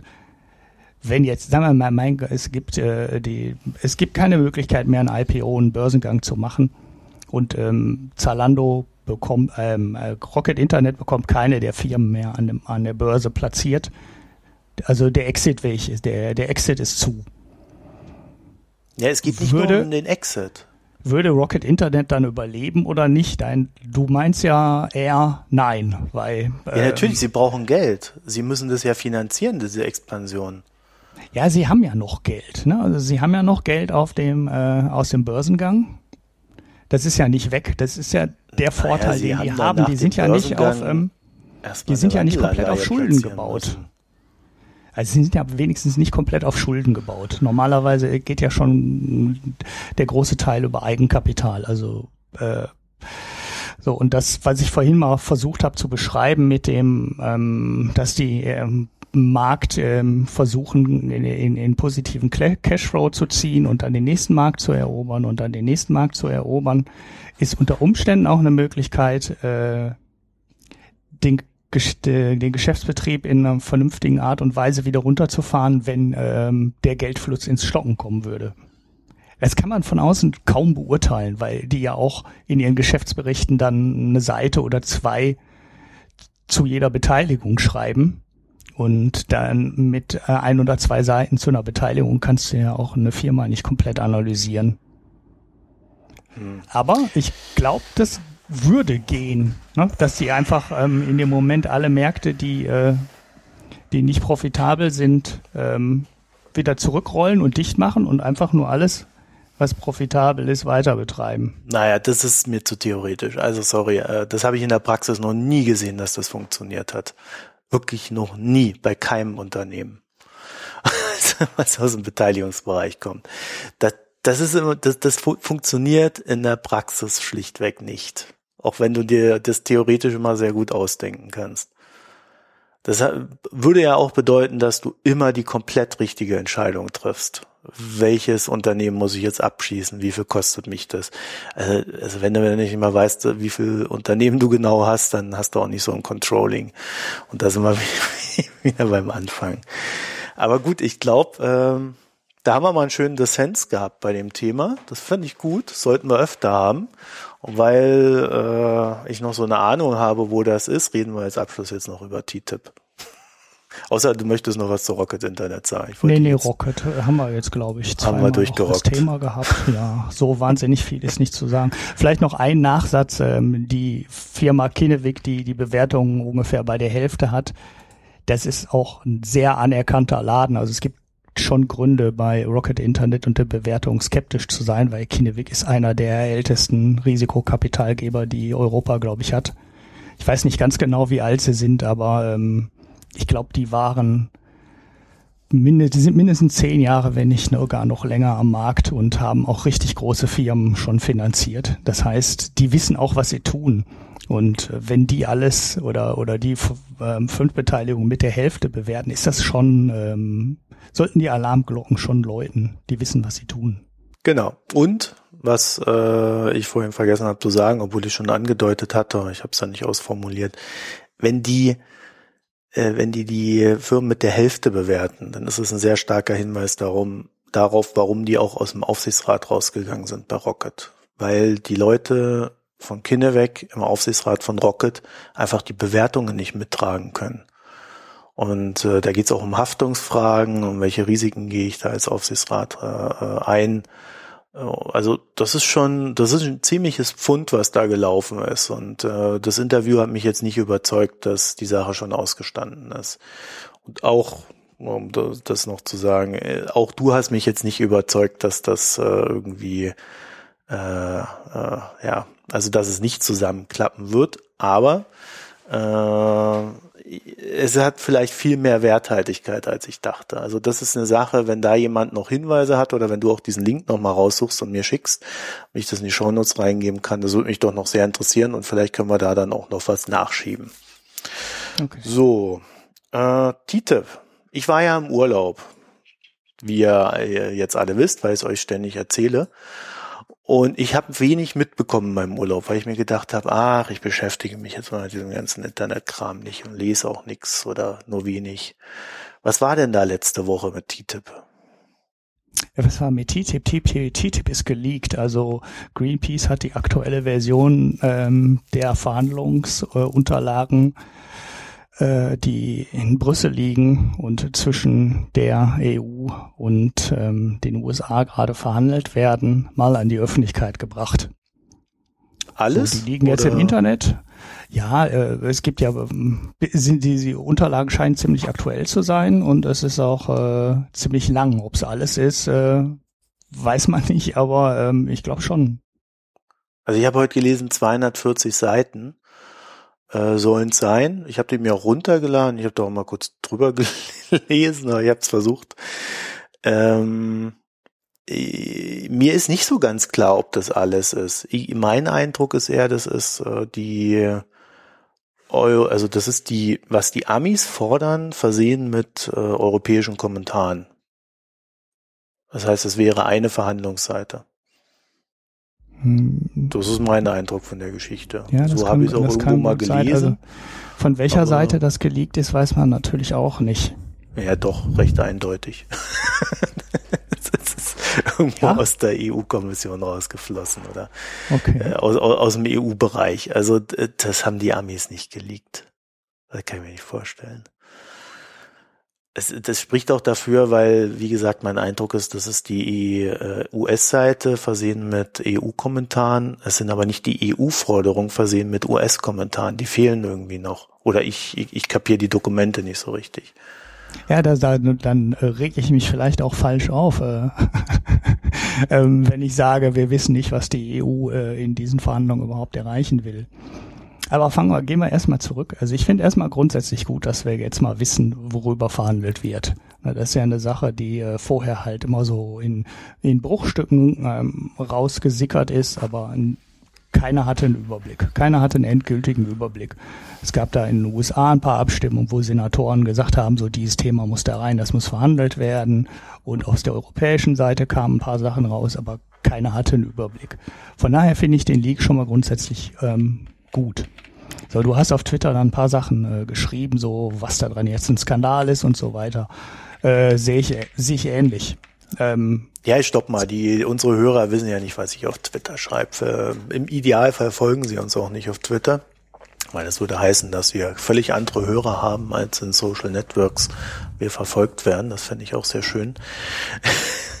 Aber äh, also meine meine Erstkritik war, dass äh, ich nicht den Eindruck habe, durch diesen Leak irgendetwas Neues erfahren zu haben, sondern alles, was äh, auseinanderklamüsert worden ist, was gefordert wird, das ist mir irgendwie schon bekannt gewesen. Ja, also was ist denn ja, konkret ja. neu für dich gewesen? Vielleicht habe ich eine falsche Wahrnehmung. Erzähl mal naja, konkret neu gewesen ist, äh, dass wir jetzt, ja, neu in dem Sinne ist, äh, ist nichts gewesen, aber ähm, ja. aha, so, jetzt bin ich, äh, jetzt bin ich der völlig äh, sinnlose TTIP-Aufreger. Nein, ähm, wir wissen jetzt, was drinsteht und was verhandelt wird. Und es stehen definitiv Sachen ähm, in, in den Unterlagen drin, die bisher äh, als ähm, von der europäischen Seite als nicht verhandelbar dargestellt wurden. Ja, und, und was sagt äh, dir das? Wir, wir, wissen jetzt bei der bei den USA wussten wir halt, äh, es gab Senatoren, die haben sich dafür eingesetzt, dass ähm, die mit den Agrar, dass die Agrarexporte ähm, aus den USA in nach Europa erleichtert werden müssen. So, dann ähm, das heißt natürlich äh, genmanipulierte Pflanzen, unter anderem Soja und Mais, ähm, und dann ist die äh, ja, der linke äh, Teufel oder der aus linker Sicht Teufel Monsanto natürlich direkt. Ähm, oh, ich glaube, der ist nicht nur aus linker Sicht ein Teufel. Monsanto halte ich echt für ein, für ein sehr zweifelhaftes Unternehmen. Aber äh, also das, das war uns doch auch vorher schon bekannt. Und dadurch, dass, äh, auch wenn es jetzt weiter auf dem Verhandlungstisch liegt, äh, also ich, ich weiß immer nicht, wie ihr euch vorstellt, wie so eine Verhandlungen geführt werden. Also ja, ich, aber, ich, bin da immer ein bisschen ja. baff. Wie, stellt, wie, wie stellst du dir das denn vor? Dass die Amis sagen, äh, die, die, die Europäer sagen, ja, das wird nicht, äh, das ist für uns nicht verhandlungsfähig und dann sagen die Amis, ja gut, dann verhandeln wir das nicht. Stellst du dir das so vor? Nein, ähm, weiß ich mir eher. Es klingt äh, aber gerade so. Ja, ne, ich, ich, lass mich mal ein Beispiel bringen. Ne? Okay. Also die, die Amis haben ja jetzt gesagt, äh, wir wollen äh, die Agrarexporte ähm, erlauben. Mhm. Das heißt, äh, gentechnisch manipulierte Pflanzen. Wir wollen auch unseren Mais und unsere Sojabohnen in Europa verkaufen können. Und es gibt da keine Einschränkungen. Ja. Ähm, so, dann sagen die ähm, äh, Amerikaner dagegen, äh, wenn ihr das nicht macht, ähm, werden die Zölle auf Autos nicht gesenkt. Ja. So, dann sagen die Deutschen natürlich, uh, das ist aber schlimm. So, und jetzt ähm, nennen wir mal äh, aus, aus europäischer Sicht einen guten Kompromiss aus den beiden Positionen. Das heißt doch entweder ähm, Nee, nee, nee, nee, nee, nee, nee, stopp, stopp, stopp, stopp. Nee, nee, nee, so funktioniert also, lass mich mal eben nicht. den Gedanken zu Ende, dann kannst du dazwischen. ähm, dann sagen die, äh, dann heißt das doch entweder, wir müssen, äh, wir kriegen die Autozolle weg und ähm, haben dann äh, gentechnisch manipulierte Pflanzen in Europa, oder es passiert das andere, wir, wir kriegen die gentechnisch manipulierten Pflanzen nicht. Ähm, dafür werden die Autozölle aber nicht so weit gesenkt und das ist ja einer der großen Vorteile, die Europa versprochen werden. So, wo soll da der gute Kompromiss entstehen? Wieso muss denn an der Stelle ein Kompromiss entstehen? Warum glaubst du denn, dass bei einem Vertrag, der ich weiß gar nicht, wie viele Seiten er umfassen wird, äh, der als Gesamtes verhandelt wird. Warum glaubst du denn, dass genau diese beiden Sachen gegeneinander stehen? Naja, weil bei vielen Sachen halt Einigung da ist. Ne? Es gibt ja nicht so wahnsinnig viele Konfliktpunkte. Ähm, und so unglaublich viel Krit, äh, also bei vielen Sachen ist man ja, ist man sich ja einig. Und bei vielen das, das Sachen muss man gar nicht. muss man ja auch gar nichts ändern. Ne? Also es ist ja auch ähm, meine Güte, Ecke. Es ist ja bei, bei ist es ja bei TTIP nicht so, dass wir hier über äh, zwei Länder reden, äh, die sich mit 20 Prozent äh, mit 20 prozentigen Zöllen und ähm, permanenten Handelsbarrieren äh, quasi den Handel untereinander verbieten wir verkaufen ja schon unfassbar viele Produkte in beide Richtungen und es gibt ja eigentlich nur noch ganz wenig Märkte, in denen überhaupt Zölle sind und äh, in denen äh, Produkte von der einen Seite auf der anderen Seite nicht verkauft werden dürfen. Ja, es geht ja aber auch noch um mehr. Es geht ja da auch um, um Sicherheiten, es geht um äh, Anpassung der gegenseitigen Standards und alles solche Geschichten. Also das ist ja schon wesentlich umfassender. Und ähm, jetzt muss ich aufpassen, dass wir hier nicht von von äh, vom einen ins zu weit andere kommen. Ähm, aber also in diesem Vertrag ist überhaupt nichts klar. Wir wissen schlichtweg nicht, wie dieser Vertrag aussieht, weil der Vertrag noch gar nicht da ist, sondern er wird gerade verhandelt. Und was wir aus den Verhandlungen auch wissen, dass um jedes einzelne Wort da gefochten wird, als ob, äh, als ob es ums eigene Leben geht. Da, da, da geht's wirklich um einzelne Worte und Formulierungen teilweise. Das heißt also auch in den Sachen, wo man, wo grundsätzliche Einigung besteht. Ja, da einigt man sich, dass man sich geeinigt hat und danach streitet man sich noch mal ein Jahr lang um die Formulierung, wie die Einigung aussieht. So funktioniert das. Und äh, in diesen komplexen Verträgen, die verhandelt werden, werden nicht die, wird nicht die eine Sache gegen die andere gestellt. Sehr sicherlich. Dann sagt man, naja, wenn ihr uns da nicht entgegenkommt, dann machen wir halt dabei in Autos rum. Ja, so sagt man das. Aber die Einigung erfolgt nicht an der Stelle genau, sondern die Einigung erfolgt im Gesamtwerk. Und in diesem Gesamtwerk wirst du dann immer hergehen können und sagen, oh, das ist aber ganz schlimm. Oh, ist das alles schrecklich. Und äh, die Amis, wenn du da mal guckst, wie TTIP in den USA äh, diskutiert wird, dann wirst du feststellen, dass du an den Sachen, in denen die USA halt besser sind als wir, ja, äh, Medikamente wäre da so ein Beispiel. Die haben wesentlich höhere Anforderungen an äh, zugelassene Medikamente. Ja, da, da führen die, die genau die gleichen Diskussionen wie wir. Ja, in den USA, wenn du da in so ein Schwimmbad gehst, Und, und das finde ich immer ganz interessant, weil hierzu, hierzulande regt man sich ja wegen dem Chlorhühnchen so sehr auf. Äh, wenn du in den USA ein Schwimmbad gehst, dann bist du dort nicht mit Chlor gereinigt, sondern Solarreinigung und ähnliche Geschichten. Also das ist die, diese, diese Komplexität dieses Vertrages und diese Komplexität dieser Verhandlungen, die sehe ich in diesem Disku in dieser Diskussion, die Greenpeace ausgelöst hat, überhaupt nicht abgebildet. Ich habe dann so, so einen völlig bescheuerten Kommentar von Heribert Prantl gelesen, der ohne einen, der ist wirklich ohne einen Fakt zu nennen, der hat nicht ein einziges Mal formuliert, was in den Dokumenten drin steht, hat er erklärt, das ist das Schlimmste, was wir befürchtet haben, wird jetzt wahr. Ja, sorry, da fühle ich mich verarscht als Leser wie auch als Mensch. Das ist, das beleidigt mich intellektuell. Und diese, diese ganze Diskussion, die da gerade stattfindet, die finde ich unter aller Kanone. Weil sich niemand die Mühe macht, auch Greenpeace nicht. Greenpeace ist ein Lobbyverein. Damit fängt es an. Greenpeace ist nicht unbedingt per se für Verbraucher. Greenpeace ist ein Lobbyverein. Sie haben, äh, sie vertreten Interessen. Es müssen nicht meine sein. Ja, und so geht es mit allen NGOs. So, und Greenpeace, wenn du dir das mal anguckst, erzählt dir nur Horrorgeschichten. Foodwatch erzählt dir nur Horrorgeschichten. Die erzählen dir nicht, was bei den Amis besser ist. Ich habe von denen noch nicht gelesen, dass die eine bessere Medikamenten-Zulassungsgeschichten haben und ähnliches. Ja, wir können uns auch beim Finanzmarkt streiten, ob die Amis äh, mit ihren Strafen, die sie für Banken haben, nicht viel effizienter sind als wir, die wir unsere Banken, die genauso viel Mist bauen, äh, nicht mit Milliardenstrafen belegen. Ja, über solche Sachen müsste man dann auch diskutieren. So, was hinter TTIP aber auch steckt, und das ist das, äh, das haben Obama und Merkel in den letzten Wochen äh, stärker hervorgehoben, weil sie gemerkt haben, dass ähm, ja, es schwieriger wird in der Diskussion.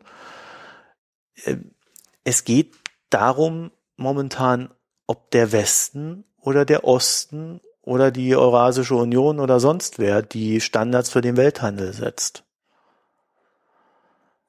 Und also das siehst du denn, meinst du jetzt technische Standards?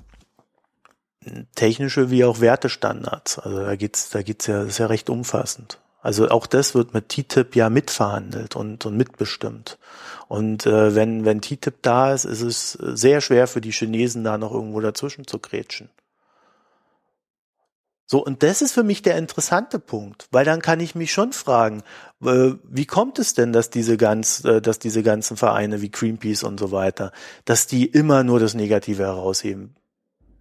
Ja, weil man mit Angst Geld verdient. Das ja, ist, genau. Genau bei den Medien verdient, genau das Gleiche. Ne? Panikmache bringt halt. Ja. Äh, ich finde, ich finde, ähm, ich möchte, auch, ich finde die, die negative Betrachtung, ähm, auch wenn ich kritisiere äh, oder TTIP kritisiere, ist natürlich total überzogen. Da gebe ich dir völlig recht. Es ist äh, weder ein Skandal noch irgendwas. Wenn da was ein Skandal dran ist, ist, dass wir jetzt nach dem Leak zum ersten Mal richtig ähm, also zumindest manche anfangen ähm, über die Details ähm, zu sprechen. Zum Beispiel so Sachen wie die Medikamentenzulassung ähm, in Amerika. Das ist ähm, ist ja schon länger so, dass im Endeffekt, wenn in Amerika ein Medikament zugelassen wird, das in Europa quasi nur noch durchgewunken wird, ja. weil die Europäer auch wissen, dass die amerikanischen äh, Standards an der Stelle wesentlich besser sind das habe ich eine Zeit lang mitgekriegt, als ich ähm, ähm, Aktionär bei Baby Biotech war, die ja immer so Bio äh, ja, ja. Ne, Sachen ähm, zulassen und da war das dann de facto so, dass wenn die FDA in Amerika gesagt hat, äh, das Medikament ist unkritisch und die ganzen Tests in Amerika gemacht wurden, in Europa äh, teilweise auf die Tests komplett verzichtet wurde und einfach gesagt haben, die haben das schon so gut gemacht, lass die Medikamente zu. Dieses Medikament, äh, dieses Argument kannst du natürlich auch umdrehen und dann sagen, äh, ja, das haben wir ja jetzt auch schon. Wofür brauchen wir dann TTIP? Aber lassen wir dieses Totschlagargument mal beiseite. Wir haben ähm, bei ähm, medizinisch-technischen Geräten im Endeffekt ähnliche Unterschiede. Da ist auch das, was die Amerikaner fordern von den Herstellern, wesentlich ähm, anspruchsvoller als das, was in Europa gefordert wird. Mhm. Und da gibt's einige Märkte, es gibt allerdings auch schon ein paar Sachen, wo, wo sich die grundsätzliche Herangehensweise halt auch ändert, äh, komplett unterscheidet zwischen Amerika und Europa. Denn in Amerika werden an anderen Stellen, also lassen wir jetzt mal den Gesundheitsbereich, die äh, Medikamente und die Maschinen weg, dann darf man in Amerika halt sehr viel Sachen machen, ohne eine Zulassung zu haben. Ähm, das Einzige, was passiert am Ende, ist die Keule der Massenklage. Die droht, wenn du halt äh, Leben gefährdest oder die Gesundheit gefährdest. Ähm, so, da haben wir in Europa an vielen Stellen auch ein komplett anderes Rechtssystem, wo man sich fragen muss, ähm, bekommen wir in Europa, wenn wir genauso an den Markt rangehen, also wenn wir alles vereinheitlichen und wir haben TTIP, geht, äh, haben, wir in Amer äh, haben wir in Europa dann die gleichen Klagemöglichkeiten. Und wenn man jetzt so auf VW zurückguckt und dieses Dieselgate zurückguckt, haben wir die in Europa ja eben nicht. Die Amerikaner haben die Klagemöglichkeit, werden VW überziehen mit Massenklagen und VW bietet ja von sich aus auch jetzt schon Rückkauf oder 5000 Dollar Prämie äh, für jedes manipulierte Auto an. Wir in Europa kriegen gar nichts. Warum? Weil die Amerikaner die Klagemöglichkeit haben, wir haben sie in Europa nicht. So, deshalb funktionieren manche Sachen in Amerika vielleicht auch, ähm, die in Europa so nicht funktionieren würden. Also stell dir vor, jemand bringt jetzt einfach ein schlechtes Produkt in Europa auf den Markt und wir haben die Möglichkeit der Massenklage nicht. Oder der Sammelklage ist ja der, der richtige Begriff dafür. Würden die Amerikaner dann, ähm, ich sage jetzt mal ein bisschen polemisch, ihren Schrott einfach in Europa verkaufen und sind dann dafür aber nicht äh, so in Haftung zu nehmen, wie man sie in Amerika in Haftung nehmen kann. Also ich sehe da schon ein paar Sachen, die bei TTIP auch äh, schon durchaus kritisch sind. Ja, genau, und die müssen gelöst werden. Und äh, warum ich. Aber ich bin bei dir, um noch mal kurz zu unterbrechen. Diese völlig einseitige Sicht auf die Nummer ist natürlich äh, auch nicht richtig. Ähm, deshalb finde ich den Leak auch gut, weil wir jetzt endlich mal drüber ähm, diskutieren wollen, was wirklich äh, verhandelt wird. Das wird zwar eine Fachdiskussion bleiben, ähm, den Leuten, die auf Twitter sind, ähm, empfehle ich jetzt einfach mal äh, den Herrn Odendahl, der sich auch mit dem Thema ähm, viel beschäftigt und auch ähm, ja, Teilmärkte mal untersucht hat und versucht herauszuarbeiten, wo die Amerikaner denn besseren Verbraucherschutz haben als die Europäer. Ähm, und davon gibt es durchaus äh, einige. Dass wir mal in die Diskussion einsteigen und auch wirklich gucken, äh, wo, wo können, man könnte das ja auch alles besser machen. Ne? Heute auf Twitter gab es da eine kurze Diskussion zu, zum Beispiel den Klimahandel mit in, äh, in TTIP reinzubauen. Okay, das ist jetzt viel zu weit gedacht, ne? aber ähm, das wird auch nicht passieren. Deshalb bleibe ich auch weiterhin ja, kritisch, egal wie, ja wie schöne Möglichkeit. Äh, hm? bei dem Thema bin ich ja dazwischen gegrätscht. Ja, äh, ähm, so. Äh, man, also um, um was um, ich nur sagen will, es sind halt Möglichkeiten auch drin. Ne? Es sind nicht nur Gefahren drin, es sind, es sind auch Möglichkeiten drin und äh, diese totale Panikmache kann ich auch nicht nachvollziehen. Es, äh, ähm, wir haben zwei Märkte, die schon relativ gut miteinander funktionieren und äh, wenn man da jetzt ein paar Sachen ändert, geht auch die Welt nicht unter.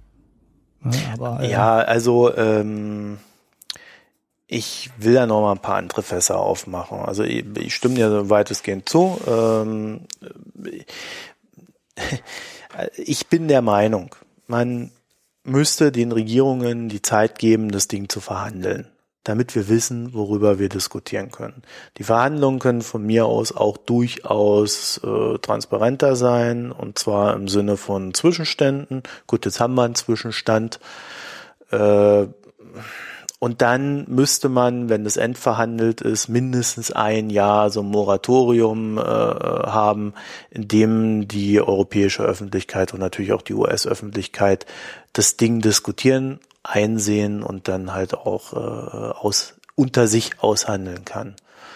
So wie es momentan ist, stärkt es die Kräfte, die dagegen sind und ähm, die recht polemisch an die Sache rangehen. Ja, also, weißt du, es heißt ja immer, dass alles ist demokratieschädigend und es unterminiert die Demokratie. Äh, und ich bin da auch dieser Meinung, aber nicht in dem Sinne, dass, dass wir nicht darüber sprechen werden, wenn das fertig verhandelt ist, sondern in dem Sinne, dass halt hier eine Öffentlichkeit geschaffen wird, der eine Panik eingehaucht wird, die völlig unnötig ist in vielerlei Hinsicht. Ja. Äh, es kann auch sein, dass äh, man in der EU sagt, mal als kleines Beispiel von dem, was du auch gerade gesagt hast, es kann auch sein, dass man in der EU sagt, ja, okay, äh, wir passen uns äh, den USA in der und der Hinsicht an und müssen dann natürlich auch Justierungen im Rechtssystem vornehmen. Ja, das sind alles Prozesse, über die wir da reden, äh, die gehen teilweise über 10, 20, 30 Jahre. Ja, also es sind Jahrzehnte, über die wir hier sprechen. Das sind keine Sachen, da, da werden Fristen äh, drin sein und ähnliches. Ja, also da, da das ist nichts, was von jetzt auf gleich wirken wird. Und es wird auch nicht von jetzt auf gleich äh, einfach so beschlossen werden. Wofür, und das ist das, was mich halt ja, das ist aber das, was ja, ich bin mir da nicht so, Ich bin mir da nicht so sicher. Also die EU hat schon ganz komische Gesetze in ganz komischen Ausschüssen du, durchgewunken und teilweise hat das keiner mitbekommen. Also ich glaube, ähm, also Panikmache führt auch ein bisschen dazu, äh, ja, es kritisch also das ist sehen, nicht einfach, also im Bundestag wird das Ding vorgelegt werden, das kann nicht einfach, oh Kinder, echt. ja, aber äh, guck dir also diese Griechenland, so geh doch mal zu den Griechenland-Rettungen. Was ist denn da vernünftig diskutiert worden? Es ist teilweise Donnerstag, Sonntagabend um äh, Sonntagnacht um drei ausgehandelt worden und am Dienstag verabschiedet worden. Ja, aber weil auch keiner mitzureden hatte bei der Geschichte. Schweige denn von den Griechen. Äh, also jetzt lass uns mal ein bisschen strukturierter da hier an die Sache rangehen. Was ich eben sagen wollte, wenn Greenpeace und Co. das eigentlich wirklich ernst meinen, ihre Kritik im Sinne, wir wollen der Zivilgesellschaft auch was Gutes tun, dann müssten sie hauptsächlich darauf hinwirken, und das ist das, was ich da auch kritisieren möchte, dass es dieses Moratorium gibt, dass wir die Zeit haben, uns damit zu beschäftigen. Das muss der Kampf genau. sein. Nicht die Ablehnung, einfach weil man alles ablehnt, was aus den USA kommt und das ist der böse Westen und äh, die Bilderberger und was weiß ich noch alles. Also sorry, aber das ist nicht das Niveau, auf dem wir solche Sachen verhandeln können. Ich habe mich immer gefragt äh, in meiner ähm, in den, in den letzten Monaten, was eigentlich so der NATO-Doppelbeschluss unserer Generation sein könnte. Und ich habe so das Gefühl, dass TTIP das durchaus sein kann. Wie gesagt, dahinter stehen, wenn, wenn man sich anguckt, auch Handelsstandards, die äh, dann weltweit angepasst werden. Und da ist dann tatsächlich die Frage, wer bestimmt sie? Die Chinesen versuchen in Europa reinzukommen. Ja, also auch das ist ein Thema, über das müsste man viel mehr diskutieren. Äh, nicht nur bei der Deutschen Gesellschaft für Auswärtige Politik, sondern vielleicht auch äh, einfach mal in der Süddeutschen. Ja, die äh, oder in der FAZ, da muss eine ganz andere Diskussion her als das, was gerade stattfindet. So, also zivilgesellschaftlich muss, muss für das Moratorium gekämpft werden und dann äh, müssen, muss, muss die Zivilgesellschaft auch anfangen zu fragen, was ist besser in den USA? Was ist besser? Was müssen wir, äh, was müssen wir übernehmen und was wollen wir vielleicht haben? was wollen wir weggeben? Und und das ist, das ist ein ganz anderer Prozess als das, was gerade stattfindet. Und ich kann halt, wie gesagt, diese generelle Abwehrhaltung, die nervt mich. Äh, so, wollte ich noch was sagen? Ich weiß es nicht. Jetzt habe ich gerade so ein bisschen auch den Faden verloren. Ja, wir haben, hätten noch das große Fass Schiedsgerichte, aber ich glaube, das überspannt den Bogen. Ach ja, ich weiß nicht. Äh, das, äh, das ist ja so in der Schwebe, dieses Ding. Also die USA wollen es haben, äh, die EU nicht. Was ich ja, als erstes dann Genau, das scheint mir der größte Punkt zu sein, den die EU definitiv nicht akzeptieren will. Ja, und das Noch ist mehr als so. das gentechnisch ja. manipulierte ja. äh, ähm, Getreide. Vielleicht kriegen wir dafür keine Schiedsgerichte und dann halt die Gentechnik. Ja. Die zweite Schiene, äh, was ich auch noch sagen möchte, ist, es ist ja nicht so einseitig, äh, dass das Chlorhühnchen kommt und dann essen wir alle nur noch Chlorhühnchen. Ja, sowas ja. kann man ja auch auszeichnen auf der Verpackung zum Beispiel. Ja, ne? genau, ganz, das wollte ich, darauf dann, wollte ne, ich hinaus. Ganz klar. Und da sagen, kommt nämlich äh, Foodwatch wieder ins Spiel, die sich ja hier äh, für, für verschiedene Dinge einsetzen, die ich teilweise auch etwas wenig komplex finde, aber äh, gut, ist schon mal ein Fortschritt. Also diese Ampel, die sie da vorschlagen, Lebensmittelampel und ähnliches. Also man kann schon auch Vereinbarungen, die man trifft, anderer Ebene wieder kippen. Und nämlich indem man dann einfach sagt, ja, es muss halt einfach ausgezeichnet sein. Und wenn dann da steht, das ist Genfood ganz fett auf der Verpackung, nicht in Minischrift. Ja, dann muss man halt Schriftgrößen und Fonds bestimmen, die das, äh, wie das geschrieben sein muss. Äh, dann ist dem Verbraucher äh, auch Genüge getan. Wir können nicht alles kontrollieren. man muss auch ein bisschen so den Markt wirken lassen. Und ich will als Verbraucher schon noch auch die freie Entscheidung haben, was ich esse. Ja, und äh, ich möchte gerne meinen französischen Käse behalten. Ja, das ist so dieses Bakterienthema, wo die USA zum Beispiel völlig, die, das sind die Amis flippen da völlig aus. Ja, die wollen keinen, ja, ja, keinen Carmen, bakteriell Carmen aus, äh, aus Rohmilch, ne? Ja. ja. Also da hat halt jeder so seine Befindlichkeiten und äh, da sollten wir dann halt auch die Amis wie auch uns selber etwas mehr ernst nehmen. So, das andere auf diesen Vergleich Griechenland. Ich, ich mag den nicht sonderlich bei TTIP. Das liegt daran, dass Griechenland, also wenn du dir diese Verhandlungen anguckst, äh, die Griechen haben ja nur wirklich alles geleakt, was es zu leaken gab ich glaube, ich habe noch nie so öffentliche Verhandlungen gesehen wie zwischen Griechenland, der Eurogruppe und Deutschland und äh, der I und, und, und dem IWF. Wirklich noch nie. Wir haben aber auch gesehen, wozu das geführt hat. Nämlich zu einer absolut polarisierten und festgefahrenen Öffentlichkeit.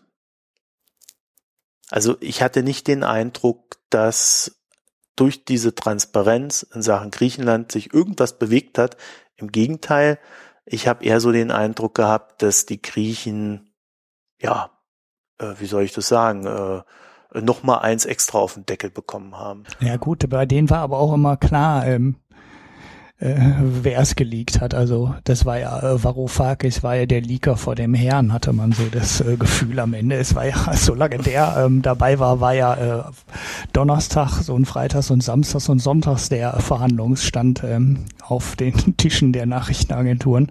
Das war ja schon extrem. Ähm, Klar, da darf es auch nicht, äh, das kann man so auch nicht machen. Äh, es gebe ich dir auch recht, man kann Verhandlungen auch nicht in jedem Schritt und jedem Detail öffentlich machen oder muss das auch gar nicht.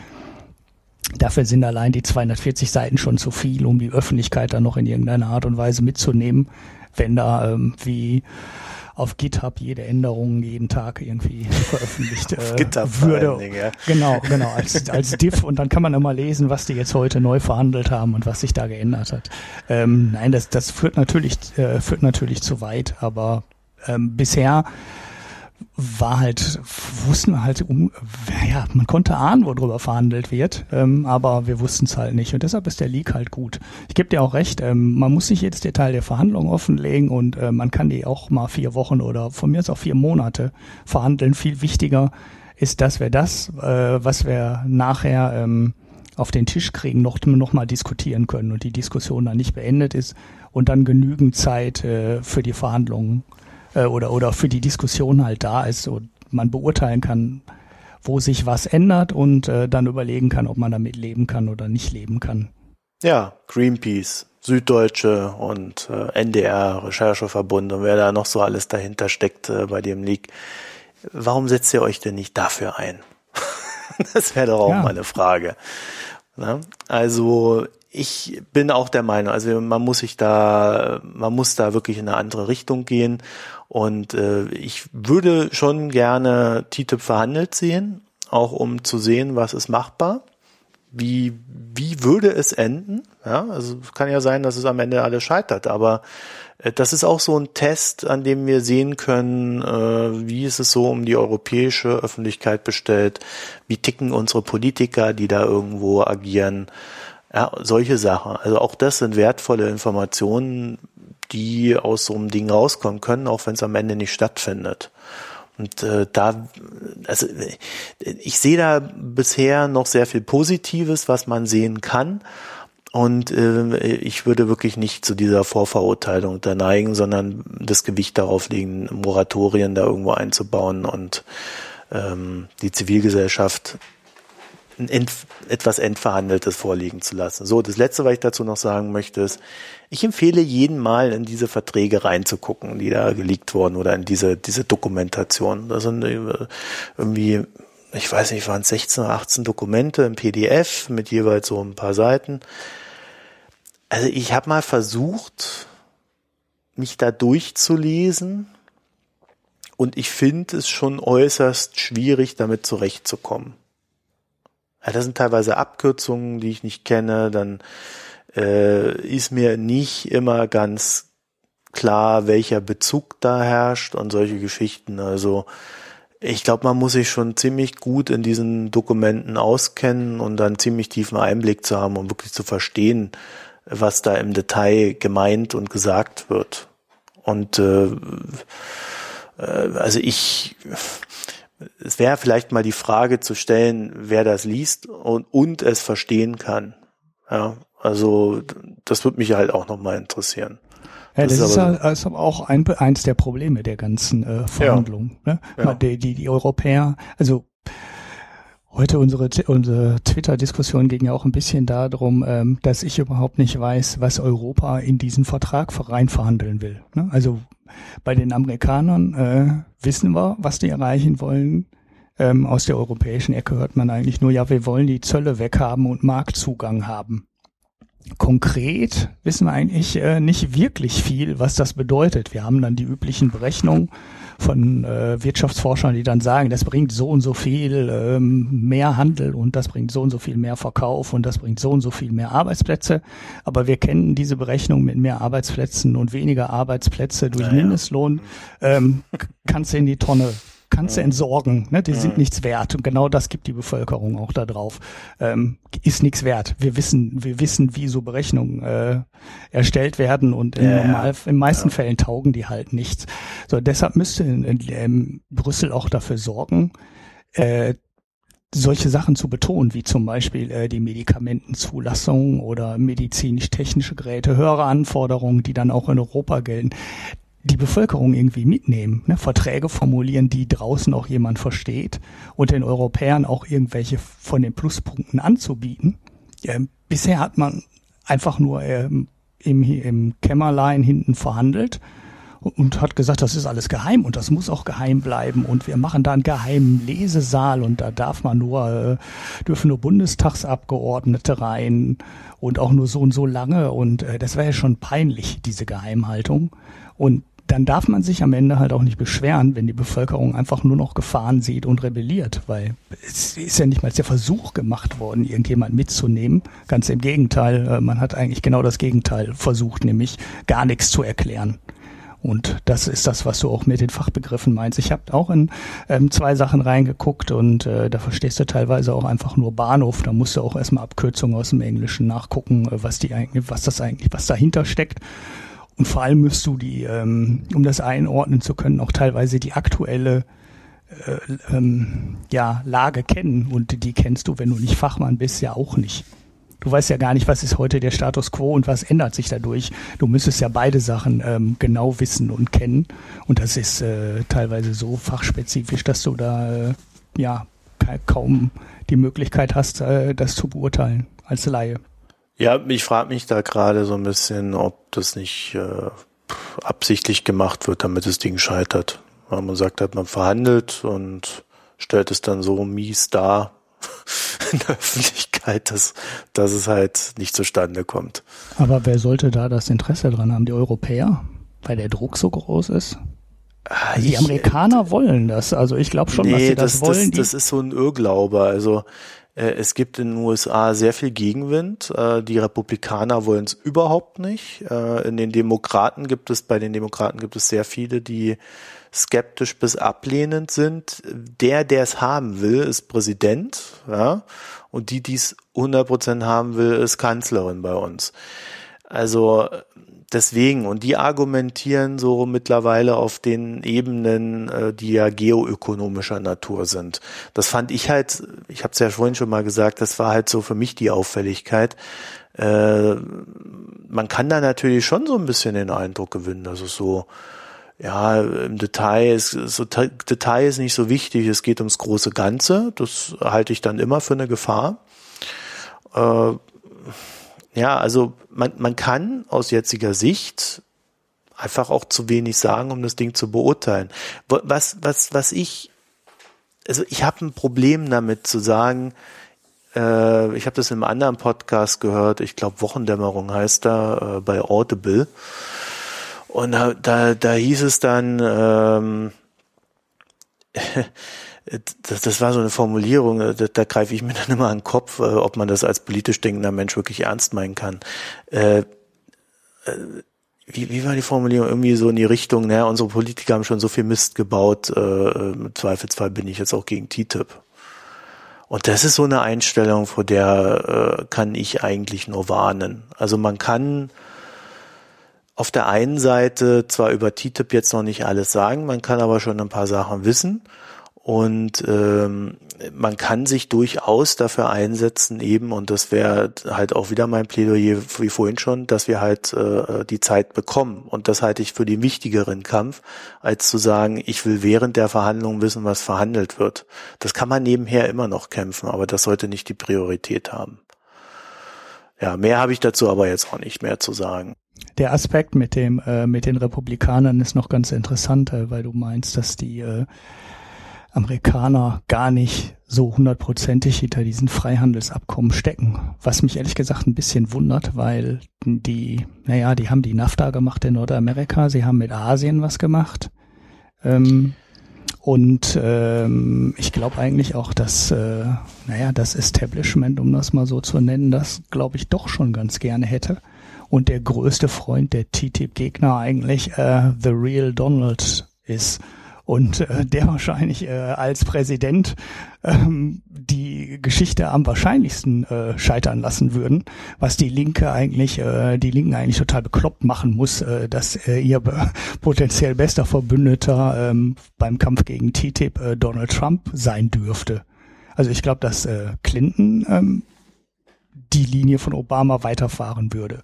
Glaube ich auch, ja. Also man Und, muss ja äh, in den USA halt verstehen, dass das eine extrem polarisierte Gesellschaft ist. Ich glaube, es gibt in den westlichen Gesellschaften ganz wenige, die ähnlich polarisiert sind. Und äh, also ich höre aus den USA nur so Sachen wie, äh, also da gibt's Leute, die wollen auswandern, weil sie es einfach nicht mehr ertragen.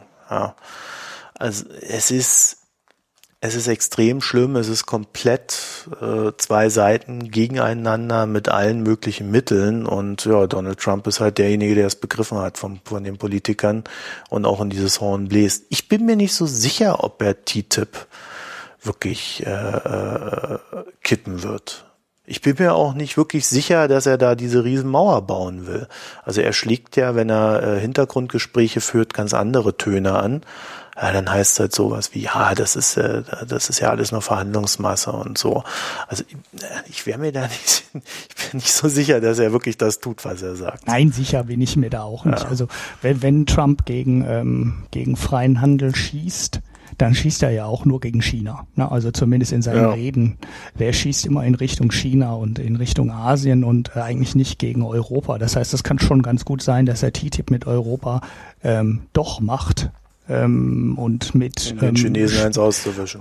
Genau äh, und auch mit China eben ein ähnliches Abkommen nicht machen ähm, möchte, ist auch denkbar. Aber zumindest äh, von der Idee her, dass jemand äh, wieder auf Zölle setzt und wieder auf äh, Fertigung in Amerika setzt und äh, das, was er populistisch dann äh, vom Pult runterruft, ist er natürlich äh, tendenziell eher ein Gegner für, von Freihandel ähm, als äh, Hillary Clinton. Ja, das ist aber in den USA tatsächlich auch ein Trend. Äh, Made in USA, das haben die in der Finanzkrise entdeckt. Äh, und äh, das es kommt immer mehr und du siehst, äh, wenn du dort einkaufen gehst oder wenn du dort durch die Gegend gehst, siehst du wieder sehr viel äh, Proudly Made in America und ähnliches. Also das die ist nennen dort, ja jetzt ihr Bier schon ja. so. Äh, echt? Ich weiß nicht, ob du das heute gehört hast. Budweiser heißt Bier jetzt. So? Budweiser hat jetzt das Bier bis äh, zur Wahl. Ähm, heißt es nicht mehr Budweiser, sondern America. Das ist kein, kein Witz. Es ist leider kein das, Witz. Das ist wie mit den French Fries, ne? French Fries. genau. Freedom Fries. okay.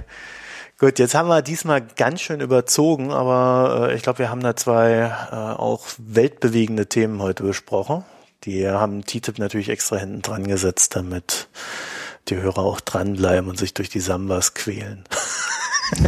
Wir sind gemein. Und äh, wenn, wenn, wenn ihr künftig so, so, solche Sachen überspringen wollt und euch das so fummelig ist auf eurem Smartphone, äh, wir haben auf der Website mikroökonomen.de mit OE haben wir Kapitelmarken eingebaut in unseren schönen Podlove Player und da könnt ihr dann immer so hin und her springen, wenn euch was nervt, überspringt ihr das einfach.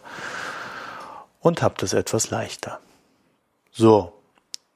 Ansonsten habe ich gesehen auf iTunes, wir haben einige Sternchen bekommen. Das ist schön. Sechs Bewertungen. Sehr viel. Mit, Sehr glaube ich, Dank, voller Sternebewertung. Vielen Dank dafür. Äh, bitte weitermachen. Vielleicht, aber nur wenn es euch gefällt. Vielleicht bekommen wir ja auch mal dann so ein, so ein Featuring von iTunes oder so. Das wäre ja auch noch mal was. Und ähm, dann haben wir Rückmeldung bekommen, dass der Ton jetzt wohl ganz gut ist. Den Leuten hat das gefallen, zumindest denen, die sich gemeldet haben. Also wenn ihr da Beschwerden habt, gerne her damit. Äh, wie gesagt, dieses Knicken, Quarz, ich weiß nicht mehr, wie ich es nennen soll, Knarzen oder sowas. Äh, was ich da gelegentlich drin habe, das ist immer dann, wenn ich hier rumsurfe, um nochmal eine Nebeninfo rauszusuchen, die ich brauche. Also da habe ich einen Link entdeckt, dass das damit zusammenhängt. Gut. Ansonsten danke Ulrich, dass du heute so kurzfristig dich zur Verfügung gestellt hast. Ich habe nämlich irgendwie äh, zehn Minuten, bevor wir hier angefangen haben, ihm quasi gesagt, dass wir anfangen. ja, einen Tag Minuten. früher. Ich war hervorragend vorbereitet und hatte alle Links natürlich gelesen, wie immer. ja, eigentlich wollten wir morgen aufnehmen und ich werde mal gucken, wie weit ich jetzt noch mit dem Schneiden komme. Also äh, diese und nächste Woche ist bei mir noch ziemlich ausgelastet, so dass ich vielleicht nicht so ganz zeitnah alles veröffentlichen kann. Ansonsten denke ich, versuche mal wieder nächsten Dienstag äh, uns hier hinzusetzen und sind dann vielleicht etwas weniger umfangreich. Ich glaube, wir haben jetzt anderthalb Stunden heute gequatscht. Ja, ja, das war aber auch zu befürchten, wenn man das, das TTIP aufmacht. Ne? Ja, das wäre auch noch mal eine Spezialsendung. Vielleicht müssen wir da mal jemanden von Greenpeace oder Foodwatch oder einen Kernlinken dazu holen, der uns erzählt, dass es alles total Kernlink? Wir können doch auch mal so einen anderen. Und die Welt untergeht, ähm, wenn TTIP kommt. Ich weiß nicht, ob ich das aushalte. ich habe hab mich ja schon bei dir kaum zurückhalten können. Äh, na gut, ja, äh, wir müssen heute sollten wir ja auch machen. Ne? Wir, wir sollten nicht so viele Gäste werden, ne? versprechen, ne? wenn wir noch nicht mal einen einzigen hinbekommen haben aufgrund Ja doch, ich bin doch Gast, das geht doch schon. Na, heute warst du kein Gast, heute hast du sehr viel geredet. Ralf, äh, Ralf sagt, das skaliert ganz einfach, Ralf Stockmann. Wenn du N plus eins hast, dann kannst du auch N plus zwei machen. Also das ist immer. Ja, ja. Das, das sagt Aber sich auch immer sehr. Sagt einfach. sich so einfach. Ich habe ja auch mit dem Reaper rumgemacht und habe nichts hinbekommen. In dem Sinne. Ich wünsche euch äh, die schönen letzten Sonnentage. Ich habe nämlich gesehen, am Samstag soll es hier 11 Grad werden. In dem ja. Sinne. Gute Aber Nacht. auch so nicht.